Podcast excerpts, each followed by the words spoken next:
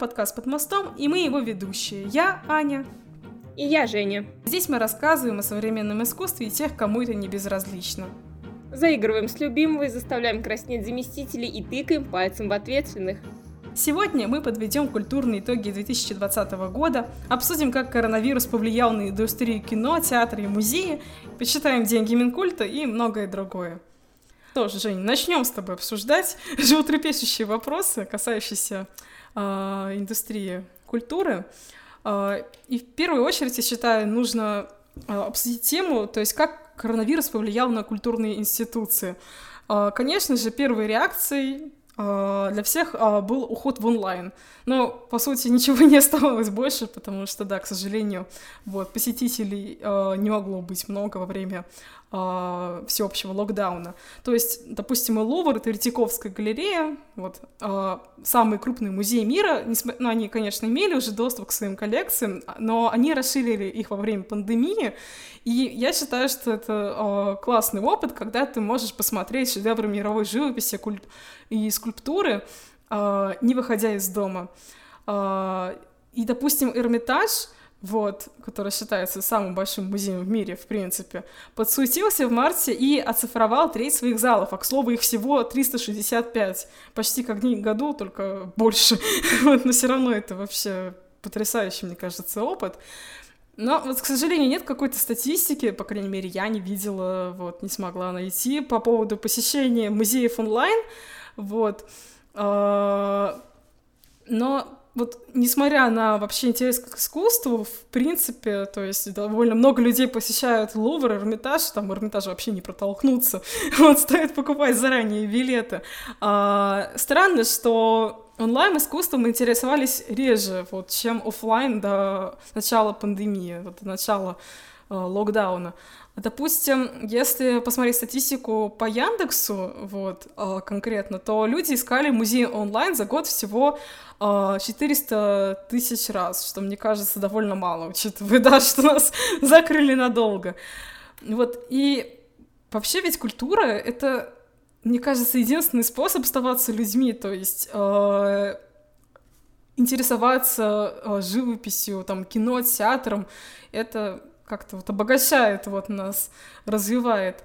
Но почему же так тогда люди, интересно, не, интерес, не интересовались, да, э, повторюсь, э, виртуальным искусством? Почему не так много обратило на это внимание? Вот как ты думаешь, Жень, может быть, не нравится вообще людям сам по себе на формат? Может быть, он слишком нов для нас, или же нет какой-то конкретной потребности? Э, ну, честно, если я буду говорить про себя, то на карантине я тоже очень-очень редко посещала какие-то онлайн-экскурсии, онлайн-галереи, выставки. Ну, то есть это были моменты чисто учебные, чтобы посмотреть что-то конкретное и изучить какой-то материал. И даже после того, как э, карантинная обстановка, она чуть ослабла, я все равно поехала в Государственный музей имени Пушкина и ходила уже там. Ну, не знаю, мне кажется, это какая-то другая атмосфера, и само ощущение того, что ты можешь объект увидеть вживую, а, обойти его, посмотреть, понять его материальность, его формат, а, его размеры, и все-таки больше а, и все-таки больше понять его сущность и свое отношение к определенному произведению. Я с тобой согласна. К сожалению, я тоже, да, как бы странно это не было, не особо смотрела вот именно по, э, трансляцию спектаклей. Возможно, да, там пару концертов, э, то есть я покупала билет точно, допустим, э, в Scandinavia Club, да, хэштег не реклама. Вот, очень люблю этот центр, вот, э, скандинавской культуры, смотрела у них несколько лекций, вот, была трансляция. Но вот спектакли, какие-то там музейные выставки онлайн я не посещала, к сожалению. Вот, мне кажется, конечно, это упущение. Однако сейчас тоже этот формат развивается, я считаю, то есть он набирает обороты. Э, людям проще посмотреть, то есть да, вместо того, чтобы покупать, допустим, билет э, во Францию, в Париж, вот ехать, смотреть Лувр, там в этой толкучке пытаться разглядеть лицо Моны Лизы, можем его рассмотреть, вот, э, допустим, на сайте Лувра, вот среди этих выставок. А, я думаю, что, да, люди привыкнут к этому формату, и постепенно они освоятся, и, возможно, будет больше вот, а, просмотр, а, больше вот, статистика просмотров и поисков музеев онлайн, ну, не только музеев онлайн, мы же говорим еще и про театры, и про кино. Вот, то есть посмотрим, как все сложится. Я еще думаю, очень повлияла атмосфера подготовки э, к событию, то есть э, к походу в театр, в музей. Обычно люди готовятся не за пару часов, а за месяц выбирают, куда они сходят, на какую выставку, в какой компании. А здесь у них, казалось бы, все на ладони, но они все равно от этого отказываются. Э, скорее всего, это действительно какая-то атмосфера, и все-таки людям привычнее посещать музей офлайн, нежели нежели искать все в интернете. Э, можно затронуть поддержку государства. Это, казалось бы, вообще прям самая элементарная вещь. Ну, например, Германия выделила 50 миллиардов евро, Англия 190 миллионов долларов. Ну, Россия 3,8 э, миллиардов рублей. Э, помогло ли такое щедрое финансирование? Какие убытки понесла артсфера?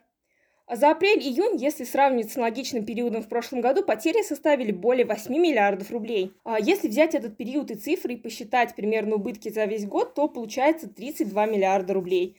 Но это, мне кажется, вообще не сравнится с тем, что Россия выделила на всю культурную сферу. Если смотреть конкретнее, то тот же самый Государственный музей имени Пушкина лишь в марте потерял 76 тысяч посетителей, а убытки составили 45 миллионов рублей – Музей оценивал свои убытки из-за карантина более чем 2 миллиона рублей в день.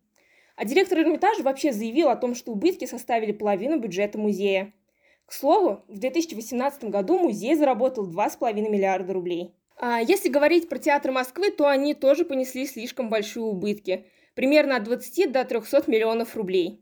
Руководители театров отметили, что сейчас выплаты работникам, они в основном производятся из, из субсидий государства, ну или из финансовых запасов.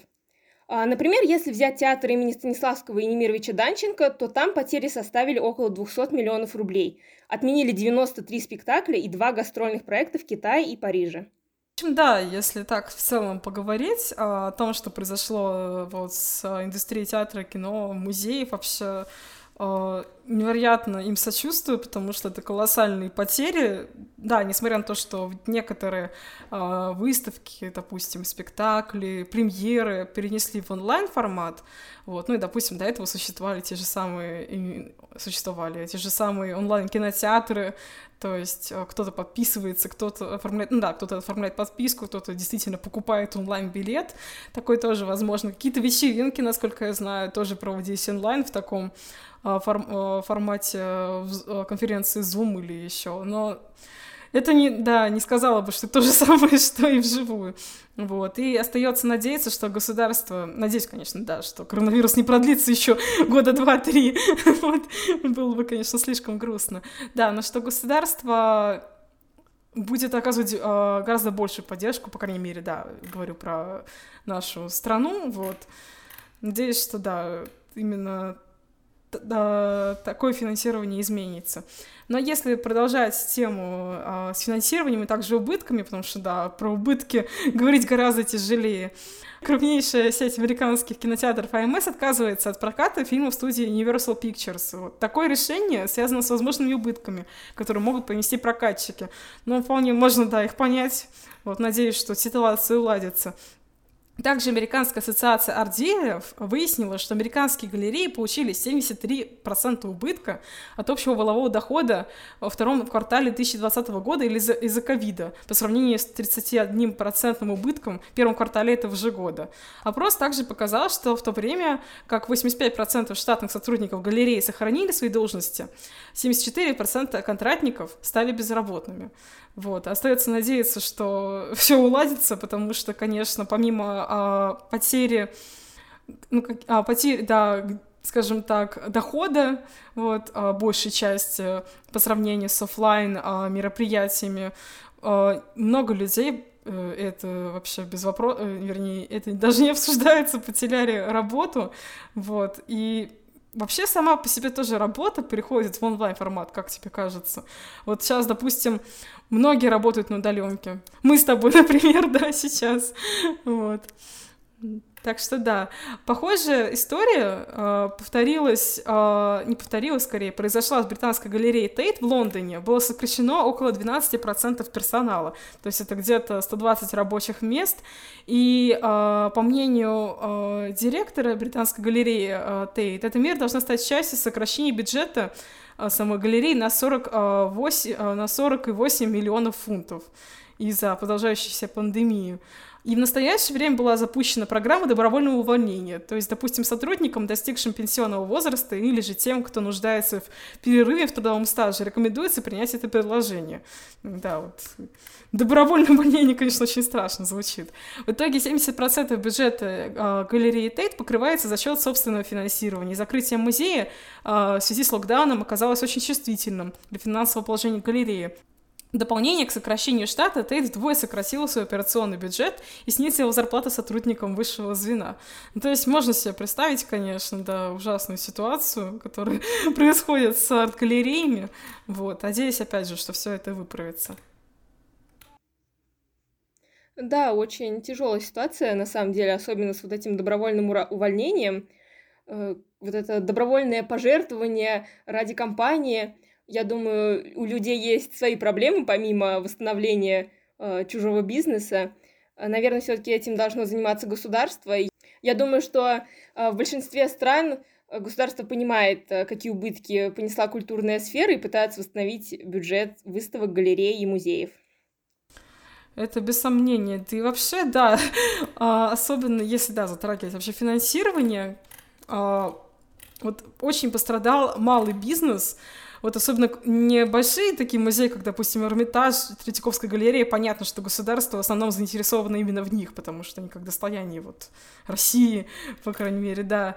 Вот. А вот маленькие галереи, они, конечно, некоторых закрылись, некоторые, да, некоторым пришлось понести огромные колоссальные потери, вот, и как раз закрытие было обосновано именно отсутствием финансирования.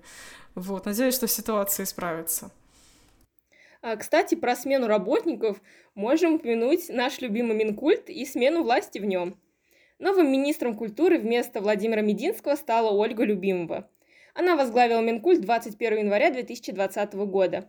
Интересный факт, за 10 дней до того, как фонд ее отца получил почти 2 миллиарда рублей. Ну, мы об этом еще позже поговорим. А до этого Любимова руководила департаментом кинематографии министерства – а в 2016 году была советником этого департамента.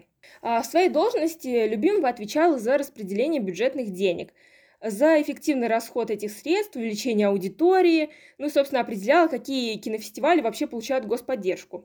А еще курировала выдачу прокатных удостоверений. Ну, без них фильм нельзя прокатывать в российских кинотеатрах. Финальное решение, хотя оно всегда оставалось за Мединским. И несколько лет назад Мединский, озаботился тем, что Минкульт выделяет деньги на фильмы, которые в итоге, ну, либо вообще не снимаются, либо как бы снимаются, но их никто не видит. И по данным самого министерства, почти половина фильмов, которые были сняты за деньги Минкульта в кинотеатры, к счастью или к сожалению, никак не попали. Буквально перед своим уходом с поста министра Мединский дал поручение. Нужно внести в типовой договор о финансовой поддержке фильма пункт об обязательном выходе проекта в кинопрокат. А, но непосредственно любимого сама вела всю работу с должниками, которые не выполняли требования Минкульта, а, которые заключались в том, что нужно предоставить копию готового фильма в течение трех лет после получения госфинансирования. А, кстати, что там про госфинансирование и деньги Минкульта?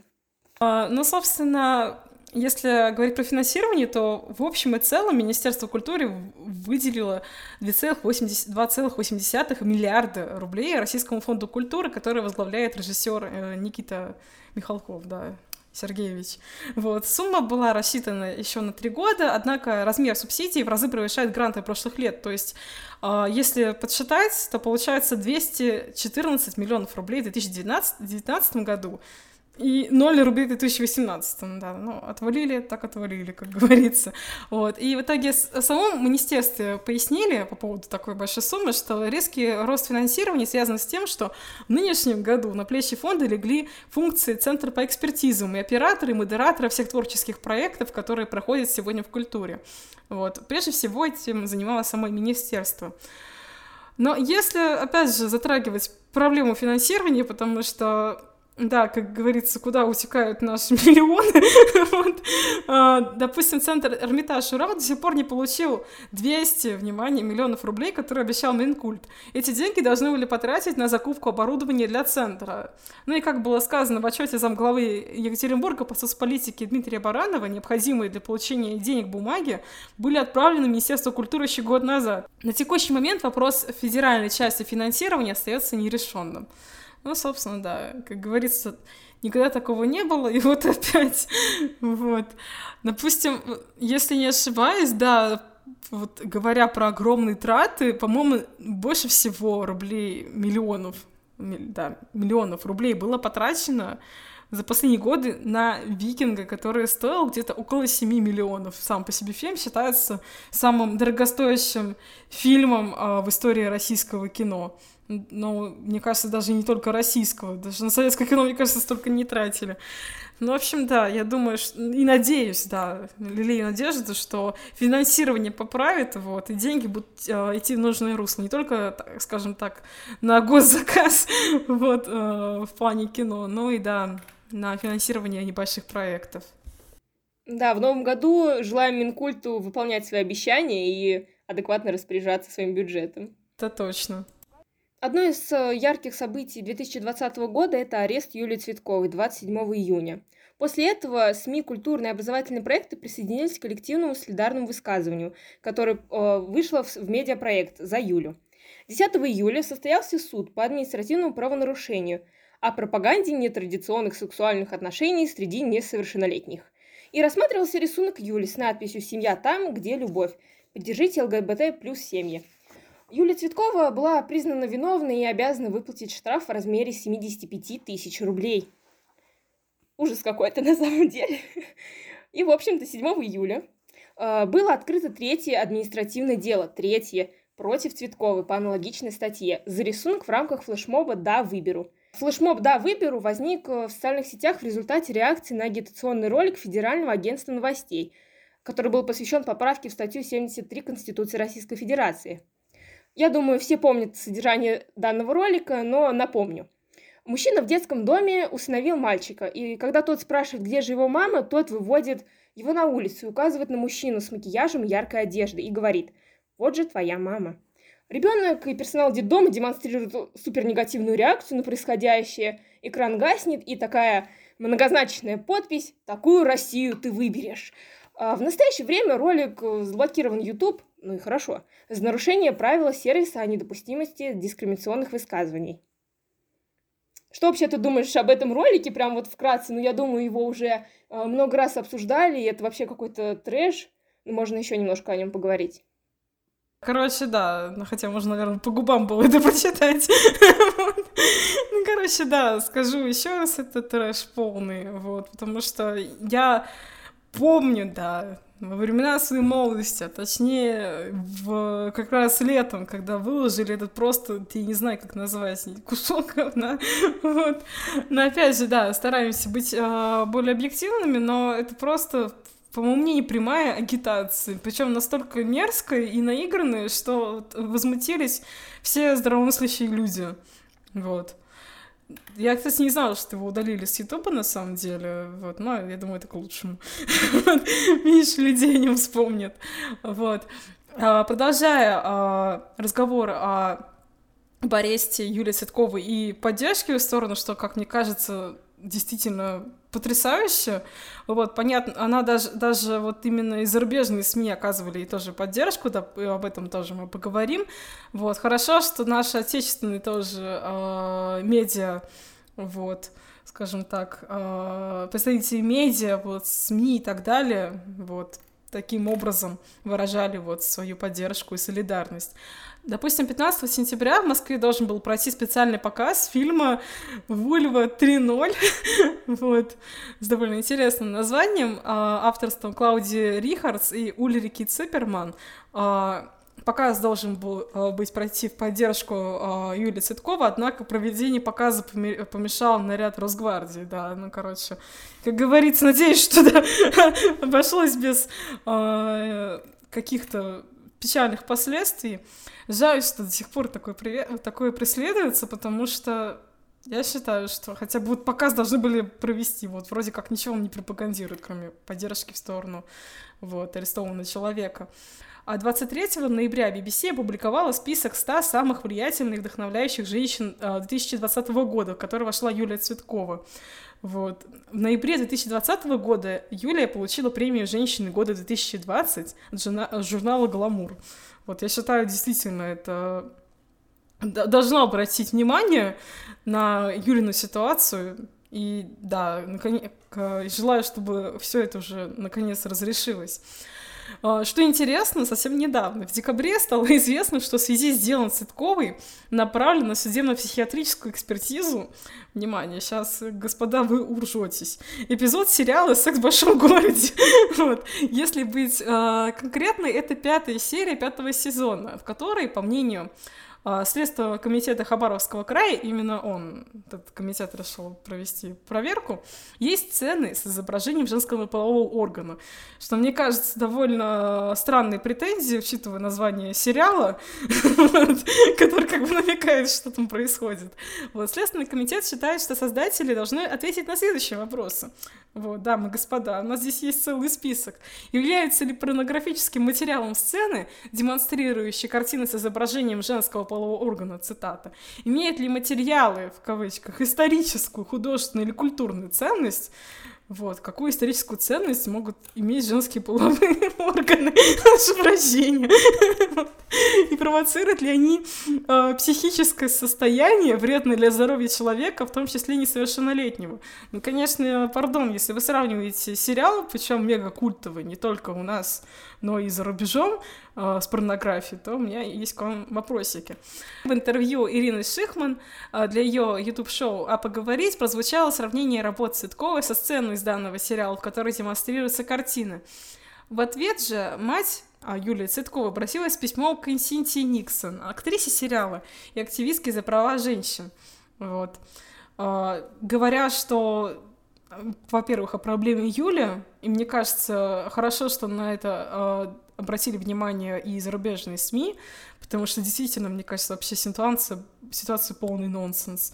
Вот. И вообще, обращаясь именно по поводу вот этого стран, странной претензии Следственного комитета Хабаровского края насчет эпизода из сериала, я думаю, что пора, да, уже заканчивать именно с такой э, агрессивной реакции на женское тело в первую очередь. Да, сериал, между прочим, очень клевый, культовый, все его любят. Э, и не знаю, к чему они вообще там прикопались, можно же просто смотреть и, радоваться сериалу и прекрасной актерской игре, вообще событиям в нем. Но люди хотят э, покопаться э, в нечто странном, это да, вообще без, без вопросов. А, и да, заканчиваю как раз, а, завершая, вернее, а, разговор о той поддержке, которую получила Юля, и я действительно очень рада, что так случилось. А, 21 декабря 2020 года Юлия Цветкова получила премию в номинации «Человек года» от Ассоциации театральных критиков. Вот. Я надеюсь, что ситуация с Юлией разрешится, вот этот нескончаемый трэш закончится. Вот. И сериал «Секс в большом городе» тоже оставит в покое. Давно пора. Если продолжать тему экстремизма, то совсем недавно, вот, мне кажется, эта история тоже получила некоторую огласку. Московский, Московский частный музей современного искусства Арт-4 пришла полиция для обыска в связи с выставкой Олега Навального. Да, отвечаю заранее, это как раз родственник Алексея Навального, посвященный политическому акционизму. А владелец данного учреждения, коллекционер Игорь Маркин, сообщил об этом в Фейсбуке, сказал, что обыск проводился Следственным комитетом.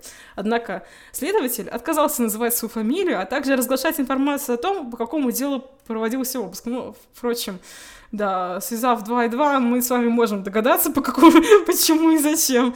Да, основания только для этого не было э, существенно, поэтому, да, случилось как всегда. По информации арт-гида, владелец галереи сейчас находится не в Москве, поэтому постановление суда ему не предъявили, не предъявили, не сообщили, с каким уголовным делом связаны следственные действия. Игорь Маркин предполагает, что происходящее связано с сегодняшним исчезновением издателя «Медиазоны», участника групп «Война» и «Пусси Райт» Петра Верзилова из собственной квартиры. Это вообще какой-то кошмар. Вот. Надеюсь, что люди найдутся, от бедного музея отстанут. И вообще, мне кажется, в условиях э, корона... ну, вот, э, пандемии, в условиях эпидемии, да, пандемии все-таки лучше, конечно, сказать, э, такое не совсем уместно, учитывая, какие убытки и потери несут особенно маленькие частные музеи без э, своих э, постоянных посетителей. Да, я надеюсь, просто все от всех отстанут, и все будут жить свою счастливую, прекрасную жизнь. Казалось бы, кому еще приставать, да, уже все разобрали, но нет, у нас же есть еще кино и Чики. Главная премьера этого лета, заява ментам и фем-повестка. Тоже до них докопались, конечно, еще ого-го. А, как бы до конца показа сериала стало известно, что одна общественная организация а, подает жалобу в МВД и в Роскомнадзор за пропаганду идей феминизма и нетрадиционных сексуальных отношений. Как же мы это тут все любим. А еще Эдуард Аганесян сказал, что второго сезона не будет. Это как бы тоже напрягло фанатов сериала. Ну, как бы последняя такая веская причина это то, что руководство платформы Мора ТВ Э, на котором можно было посмотреть телешоу, выступил с извещением, что э, никакого прессинга не было, никто их не беспокоил, не штрафовал, и Чики — это вообще социальный проект, который направлен на становление гуманистических ценностей, прогресс и вообще за мир во всем мире. Э, но мы все понимаем и знаем, что есть довольно-таки большая группа людей, которых выбесил нравственный прорыв Мора ТВ, и сериал вызвал огромный шквал обсуждений и споров. Да вообще, мне кажется, дикая ситуация с, с вот этими жалобами. Их, я думаю, никто не рассматривал всерьез, вот, и надеюсь на это. Вот, скорее, все над этим, над этим посмеялись. Вот, если вообще, мне кажется, обсуждать это пропаганду идеи феминизма, как бы феминизм как такового, если вы смотрели сериал, там нет. В плане показано, естественно, женские персонажи сильные, вот, наконец-то, как и должно быть, вот. Возможно, это, конечно, вызвало такой шквал обсуждения, то есть, если мы вспомним, да, хотя, да, лучше забыть российские сериалы, где просто все женские персонажи, какие-нибудь Агафьи, вот эти Евдокии, Евросини, как там их еще зовут, да, такие русские девушки, которые постоянно все терпят. Э, то есть на их там, там, что и муж бросил, там парень бросил, работу потерял, и там какой-нибудь прекрасный принц из деревни их спасет. Вот, конечно, настолько источертело уже вот эта вся тягомотина. Вот, я считаю, что чики стали уже таким глотком свежего воздуха. Вот. И вообще хорошо, да, что наконец-то начали снимать такое кино. Жаль, правда, что сложилась такая ситуация с Мор ТВ, то есть, да, опять же, интересно, есть же некоторые сериалы, вот, допустим, вот «Патриот» на ТНТ, или вот похожее что-то с сюжетом, когда вот э, провинциалка приезжает себе в родную там поселок, деревню, поселок, вот, насколько я помню, сюжеты сериала, и вместе с подругами они пытаются э, создать фитнес-клуб. Вроде, да, такая комедийная завязка, опять же, вот, э, кто смотрел, кто слышал, э, сюжет не настолько прост, вот, и, мне кажется, с драматической точки зрения действительно отличный отыгрыш. Э, другое дело, что не показывали по федеральному каналу этот сериал, опять же, почему же, интересно. Вот, но в этом стоит разобраться. Uh, ну хорошо, что хоть uh, за оскорбление верующих не подавали жалобы. Хотя там, да, насколько я помню, есть персонаж-священник, который как раз вот тоже, он, uh, по-моему, один из друзей глав, главных героинь, вот, вот одной из, главных, одной из главных героинь. Вот, и он как раз тоже задается вопросом, почему же так происходит у нас. А, почему а, некоторые люди, скажем так, э, с пониженной социальной ответственностью, вот каким являются девушки, вот, э, должны вот так пробивать с такой силой, э, с, таким упорством себе путь, чтобы в итоге получить ничего. Вот, конечно, концовка сериала, да, действительно поражает зрителей. Вот. И вообще, если задавать вопрос, вот что хотел этим сериалом сказать сам э, режиссер, сценарист Эдуард Аганесян. Вот. И как, по-твоему, вообще есть, можно ли разделить кого-то на плохих, хороших? Вот. Э, что, по-твоему, как, какой посыл Женя может нести этот сериал в массы? Э, я думаю, что Эдуард Аганесян, он как бы сознательно расставляет такие акценты, что вот плохие, вот хорошие. Мне кажется, этот аспект, он тоже э, довольно-таки взбесил всех блюстителей морали. Э, И я думаю еще, что люди все-таки, мы уже говорили про сильных женских персонажей, и люди не привыкли все-таки видеть настолько прописанных и настолько хороших, э, сильных женских персонажей, потому что мы действительно все уже поглощены в такие реалии российских сериалов, где ты уже сказал, есть одни только Маша, Наташа и Евдокия, у которых э, у всех одинаковый сценарий жизни, и они просто идут по нему. И это еще популярно в наших российских сериалах. Мне кажется, нужно уже менять дорогу российских сериалов, протаптывать что-то новое, и я думаю, Чики — это довольно-таки хорошее начало нового пути. Абсолютно согласна, Российск... да. Да, начало нового пути российских сериалов. Да, дает дорогу в будущее, так сказать. Да.